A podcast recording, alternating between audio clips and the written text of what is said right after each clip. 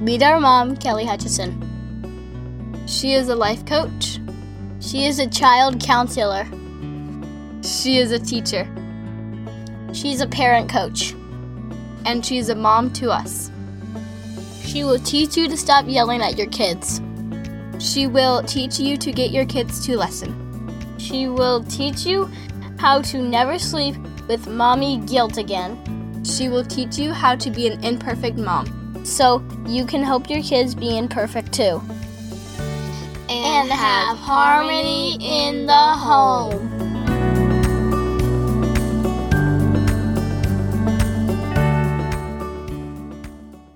Hey everyone, welcome to episode 10 of Harmony in the Home. You will not believe this, but I actually have a guest in our closet studio, and her name is Lily Grace Hutchison. Say hello. Hi. Hi. so, the reason why I wanted to have Lily on is because she is the reason why this podcast was started. She's the reason why the Parenting Bootcamp was born.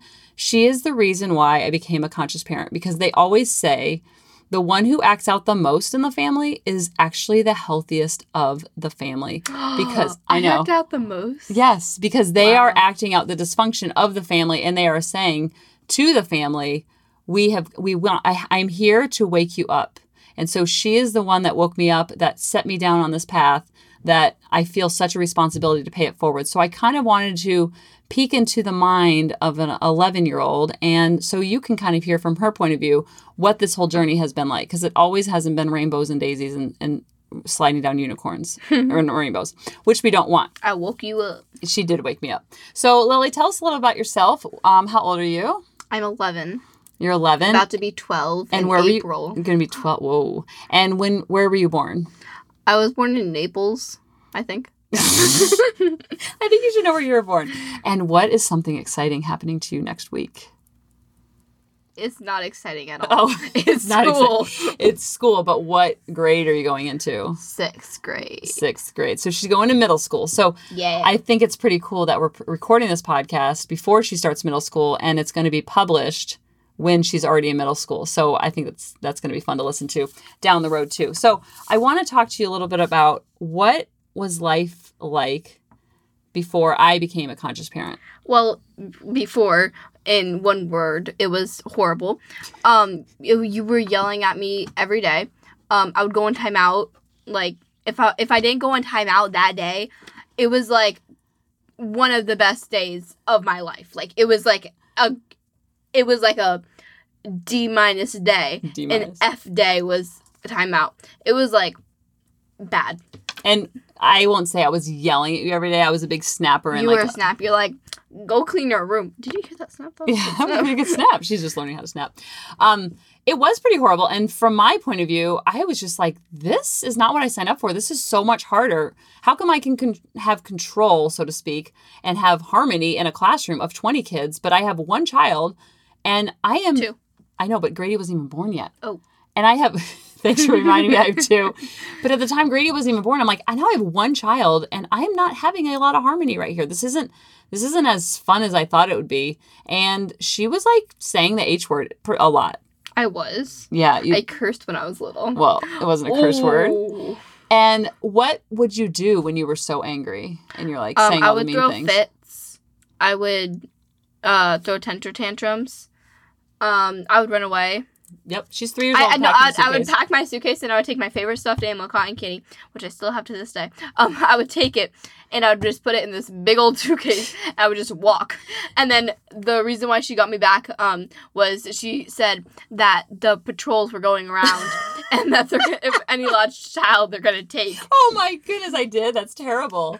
Yeah, Yeah. she would walk away and I'd be like, oh my goodness. Like she was pretty much saying in her three year old little spirit, like, I got, you gotta, you gotta wake up, girl. Like, I love you, but I have a throbbing spirit that's much bigger and brighter than what you're doing. You're kind of confining me. So she, those, that running away was actually very symbolic. And it was really, really tough. And like, would you say that like you're a unicorn child and like, Nope.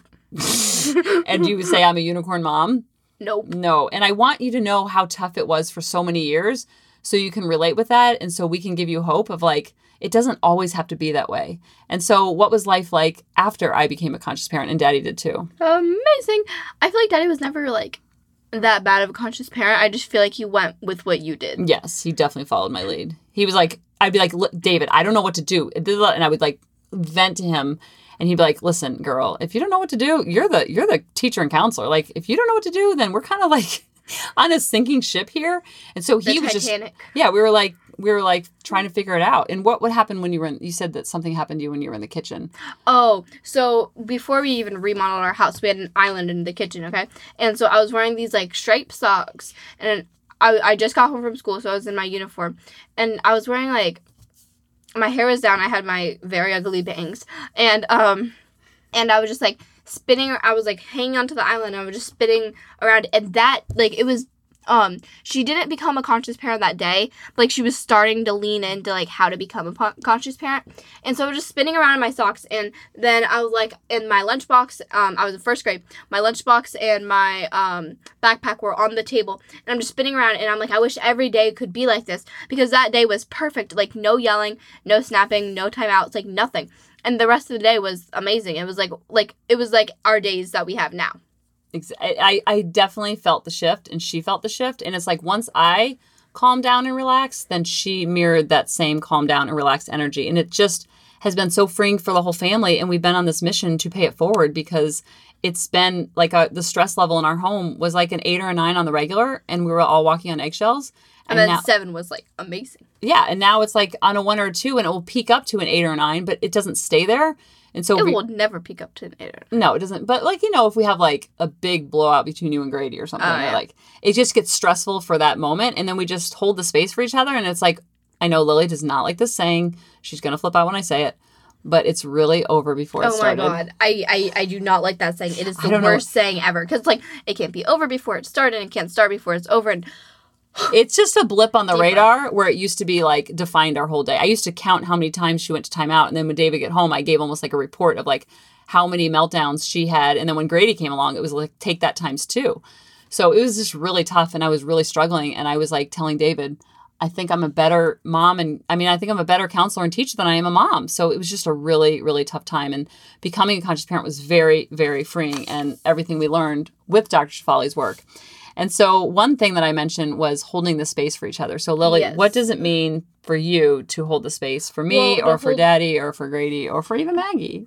Maggie, our um, papa. to hold the space means to detach, and it's like you don't know what and detach and mirror, and mirroring is like, let's say they're like, I can't do this. I'm so upset. I'm so mad. Um, and so they can be like that. They could be like, I'm so upset, I'm so mad. And then you could give an example by saying, I was upset when mad when I couldn't, for me, I couldn't get my uh, serve over the volleyball net. And Grady, he couldn't do this thing with a tennis ball. Mhm. Remember that? And then, um, yeah, like that. And then detaching, um, me just letting go. Leave the person. no. It's meaning like don't join their roller coaster because when they're in the red zone or they're in the firehouse or they're like on fire, like they're in the red zone, they cannot reason with you. So you don't want to join that and like add fuel to the fire. And oh my goodness, one time Lily, not one time, many times, she held the space for me when I was. Remember that time with oh, Maggie? Oh yeah. So Maggie, Oh. when she was a puppy, um, she ate something or what was that? No, I changed her food. Her changed her food. Like one day would be this, and then the next would be that. And with dogs, you can't puppies, you can't do that. You like I always had cats and like you just change their food, but with dogs you have to do it like very and so gradually. she had explosive diarrhea. Ooh. And so mommy was up all night one night. I was just sleeping, and it's six thirty in the morning, and I wake up because that's the time I wake up for school. And um, I'm like, "Hey mom, can you make my shake?" Because I usually have Shakeology in the morning. And she's like, "I can't do it. It's all my fault." And I'm like, "What?" Yeah, I was real. I was crying. I was like, because I just was talking to my trainer. Hi, Karina. I know you're listening. And Karina was like, "Oh, honey, you cannot change the dog's a puppy's food that much." Because I was like, uh, she has all this diarrhea. I don't know." And she's like, "You can't change her food that drastically. You have to do it slowly." And then so I was just sitting there, like waking. I was so overwhelmed and I was crying. And I'm like, Lily, I think it's my fault that she had diarrhea all night. And then and I'm Lily's like, like, and I'm like, because it was her fault. And it was, It was. it was your fault. And I'm like, oh, I'm so sorry. Like you're still a good mom and like stuff like that. And um, then I was like, I felt that way um, because once me and Grady we were having a pillow fight. Bad idea. It was right next to a lamp. We knocked the lamp over and Yes. broke the lamp, and it was it was all my fault because me and him were having a pillow fight, and I threw the pillow. I hit the lamp. We're not gonna talk about that, but like still, I hit the lamp, and I was giving that example that I hit the lamp, and like everyone makes mistakes, and like it's not all your fault. Yeah, you were you were connecting with me on the on the feeling of guilt. You're like, Yeah. oh, you must feel so guilty, and I'm like, and then you said an example when you felt guilt, and I was like, and I started crying more. I'm like, I think you're holding the space for me right now. Thank you. And you're like, can you make my shake now? can we, I just wanted my can we get on with this? So, um, let's see. Okay, so you mentioned about timeouts, and that was what I thought I was supposed to do. I watched Super Nanny, and no offense to Super, Super Nanny, nanny. but like I love that show. I do too. And I just was like, it's not working. Like timeouts are not working. And so why what from your point of view, how do you receive a timeout? Well, parents think timeouts are great because they come out of timeout and they're either calmer or they um they learn that they think that they learned their lesson, but they really didn't. Because when you're in timeout, it's like a puddle of shame the kid is just sitting in. There was this rug that we always had, and it would be right like here around, and we would just sit on the rug and be like, and when your kid is in timeout or whatever, they're just sitting in a puddle of shame and all they can think about is what they did wrong. They can't think about like butterflies, unicorns, rainbows. All they can think about is what they did wrong and how much it's making them a bad kid. So they like it sucks like everything away from them because they feel like they're the worst kid ever. Like if and then it discourages them more. And if you're like, oh, do go do this, they're like, no, I'm already a bad kid. So let's just Mm, I already have that title of being a bad kid, so let's just be more of a bad kid. And actually, timeouts will make them worse. yeah. And that's what we talked about in episode seven about like kids are self fulfilling prophecy. Whatever you tell them, they will believe and then they will act accordingly. Because they don't know what to believe about themselves. So they're listening to see what mom and dad think about them. And you're not telling them exactly that, oh, you're such a bad kid. They're telling themselves that because of what you did. Right. And now, as you're going into middle school, we've had lots of talks about um, the vaping is like the new thing for teens, apparently. And They come in different flavors. I probably heard should have that said that. they, I've heard that too. I've heard some wackadoo flavors that they come in. Um, and Like um, rat pee. It comes in right now. I heard that on a podcast. I was like, Lily, you do not want to vape because listen to the flavor that some of them come in. So we've talked to you about drugs, vaping, alcohol, things like that. Things that will be, you know, there might be peer pressure or might be around you. Not so much in middle school. I'm thinking more in high school. But what have we told you about these things going into middle and high school? They're bad. um, that like you shouldn't do them, and like not only you, but like my guidance counselor told me that. Shout out to Miss La, uh, Laverso. Hey. Um, and then like that they're bad for you, but like you also has told me that they're good at the same time. They like have a good outcome. Like, oh, if you take drugs, then you'll feel better, and like all your pain will go away. Like, oh, that fight you got with your parents, it'll all go away. And bye, Felicia. Bye, Um, Felicia. but the thing is, you get addicted, and they're really bad for you. Yeah, because like we always say drugs are bad, drugs are bad, drugs are bad, and so it's it's drilled into the kids' head that drugs are bad. But the thing that lures them in is that literally it's like this pill or this vape or this that will take the stress away or take the pain away or it will literally numb the pain and they're like, "Hey, this this isn't so bad. My parents are crazy." So the thing with drugs, vaping, alcohol, any of it, all it does is buffer and numb the pain. It's it's good on the front end, you think, but it's really bad on the back end because that's where it gets you because it becomes more addictive. Yes. So, what do you feel that a child, what have you felt or what have you know a child feels like when a grown up yells at them? Well, like I feel like all kids are born with so much love. They just want to share the love in the world. For Grady, with example, I think he was born with extra love. Because seriously, he'll just go up to people and hug them.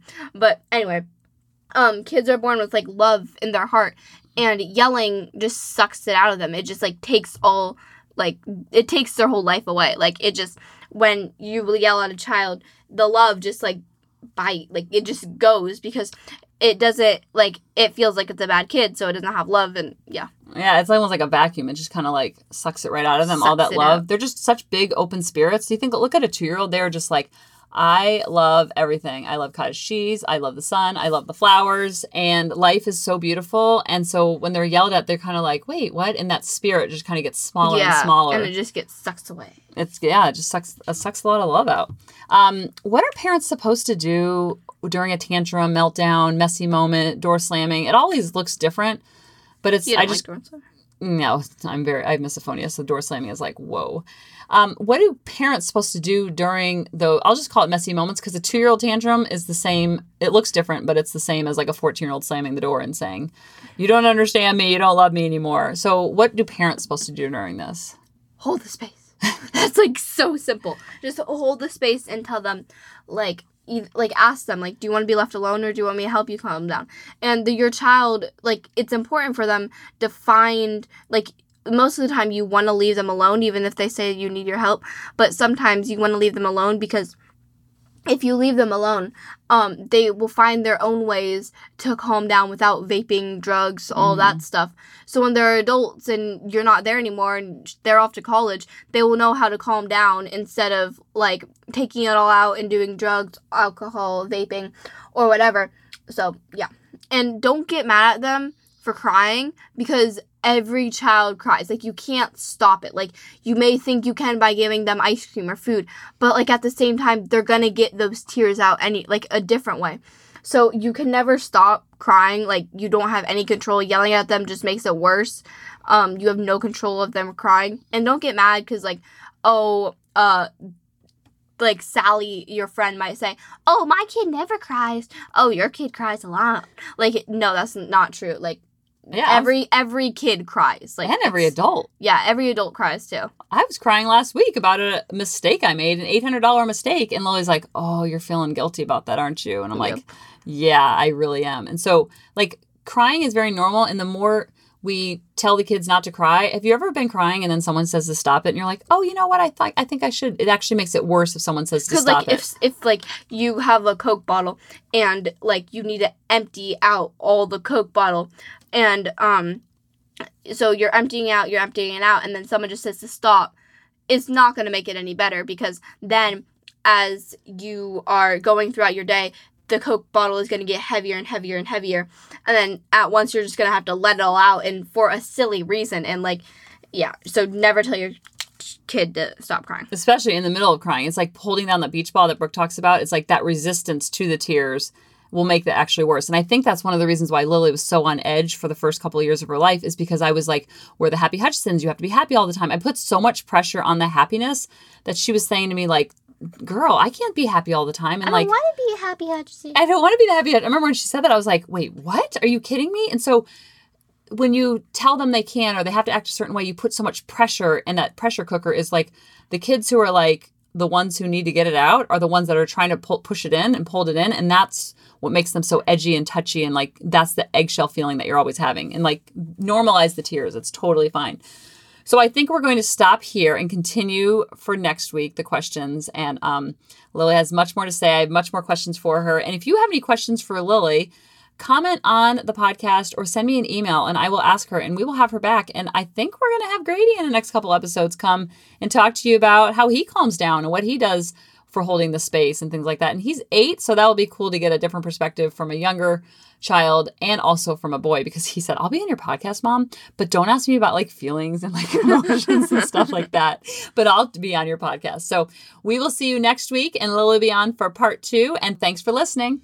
Bye bye.